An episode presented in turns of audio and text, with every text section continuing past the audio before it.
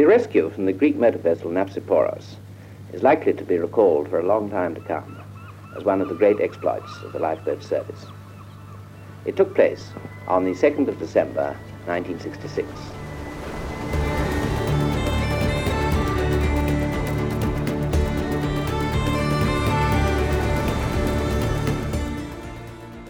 Three lifeboats were called out that day.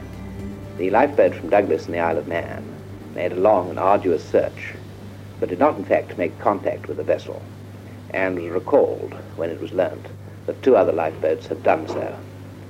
These were the lifeboats from Holyhead and Moelfre. In command of the Moelfre lifeboat was coxswain Richard Evans, who for a rescue seven years earlier had been awarded the RNLI's highest award for gallantry, the Gold Medal. This award was so rare that at the time it was conferred, there had been only three gold medals since the end of the war in 1945. Coxswain Evans will now tell what first happened aboard the Moelfre lifeboat. On December the 2nd, we had already been out with two ships with our lifeboats and as we were heaving the lifeboat up the slipway, we were called out again to assist the Holyhead lifeboat to get the crew off a Greek ship, the Nafsiporos, which was rapidly drifting onto the rocks.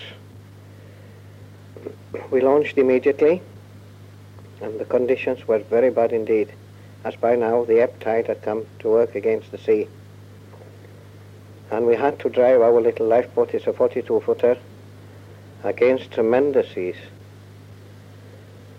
We were making very, very heavy weather, and I noticed the lifeboat was diving very much more than usual. Suddenly, when she leapt out of the water, I noticed that the lifeboat, the life uh, ventilator from the bow of the lifeboat had been wrenched clean out of its socket, and the front part of the lifeboat was full of water. We jammed an oilskin jacket into the hole and carried on full speed towards the west mouth. We reached the Nafsi Nafsiporos about half past four. It was just about getting dark. In command of the Holyhead lifeboat was coxswain Thomas Alcock. It happened that day that the inspector of lifeboats for the Northwest Lieutenant Commander Harold Harvey was in Holyhead. Hearing that the lifeboat had been called out, he made his way to the boathouse and found the crew about to launch. With the agreement of the coxswain, he took his place as a member of the crew. Lieutenant Commander Harvey will now tell of the next stages in this rescue. On our first run in, in our attempt to get alongside the Nafsiporos, we found ourselves swept by the tide under the counter of the ship, which was pounding and rolling, and suffered considerable superficial damage. The coxswain was able to pull the lifeboat away, and we hauled off to take stock. A discussion followed, and in this discussion the coxswain was assessing the future behavior and action. And he made the suggestion to me that in view of the undoubted drama that was to follow and the absence of one of his most experienced men, I might consider and wish to take the wheel. He would lead his crew on deck in his attempt to get the Greek men aboard us. With the approval of the principal members of the Holyhead crew, I took the wheel and we were conditioning our minds to make further attempts at rescue. We were rather surprised and perhaps to some extent dispirited by the sight of a helicopter approaching from the land.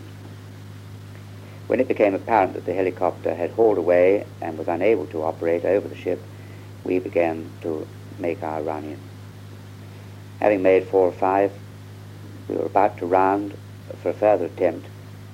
I turned off to see that everything was clear astern of us, and at this instance the beautiful sight of the Moelfre boat crossing our stern hit our eyes. Here she was, this lovely boat, sleek grey superstructure, completely awash, sleeking across. Now she was obviously shaping up for a, a determined run in, and we stood off rather like a taxi on a rank and watched her progress. She got pretty near, and in fact we wondered whether in fact the job was going to be done. However, with the movement of the lifeboat hanging down over the ship's side, very near the jumping ladder, and with the violence of the movements of the ship, she hauled off again. Now it was our turn, and we made our, our final run in, the run in which we made our first contact. We found ourselves, by adjusting our revs on the, both engines and positioning our boat to the tide, laying down on her so that when we made contact, beam on, we hit, in fact, the bottom of the jumping ladder. Now we were up 15, 20 feet above the ladder, and again the ladder above us as we tossed and rolled alongside her. And we managed to take off in all five Greek seamen. At this, we felt it was necessary to pull out again and make a run in a second time. Having pulled off the glorious sight of the Moelfre lifeboat almost alongside and just about to get there. and Evans will now take up the story again. I had experience of uh, a similar instance with a Hindlea in 1959, but I did not have the same lifeboat, and I did not know how she would behave in such tremendous seas. However, we managed to get 10 men off, and uh, were shouting at the other four.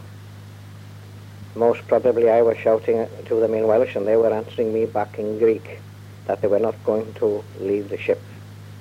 And we kept off, but our we realized our boat was severely battered, and uh, we made for Holyhead, following the Holyhead lifeboat, because some of the crew of the Nafs had been jarred, and some of them were violently sick, landed in Holyhead.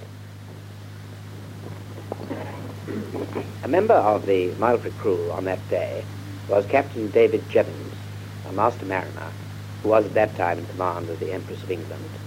He had taken his place in the uh, Moelfre lifeboat as an ordinary member of the crew.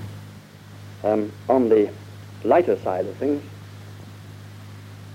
on the lighter side of things, um, the biggest disappointment of the day that I remember was that after several hours of this extreme cold, um, Evans um, gave the order that we should break out a bottle of rum to preserve our body and soul. To our utter horror, when the second coxswain finally got forward into the rum locker, he found that every single bottle had been broken. There was just a strong smell left forward and no rum to drink. That is the only heartbreaking thing that I remember of the day.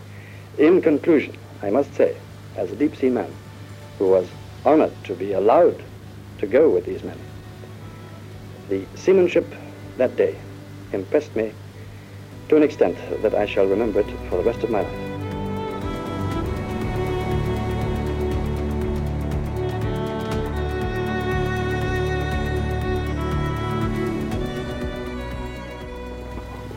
The four, the four men who told their story all received medals for gallantry from the president of the Royal National Lifeboat Institution, Princess Marina, Duchess of Kent as did all the other members of the two lifeboat crews.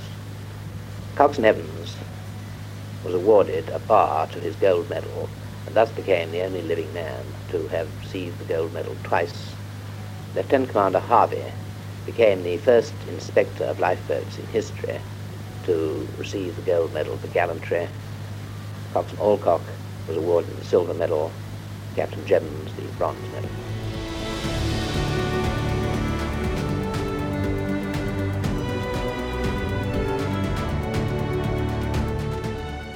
My name is Annie Jago. I am a senior lifeguard with the RNLI and I'm also volunteering for the lifeboat crew. If you want to hear more stories from the RNLI's 200 Voices collection, then head to rnli.org forward slash 200 voices or subscribe to the RNLI wherever you get your podcasts. Thank you for listening.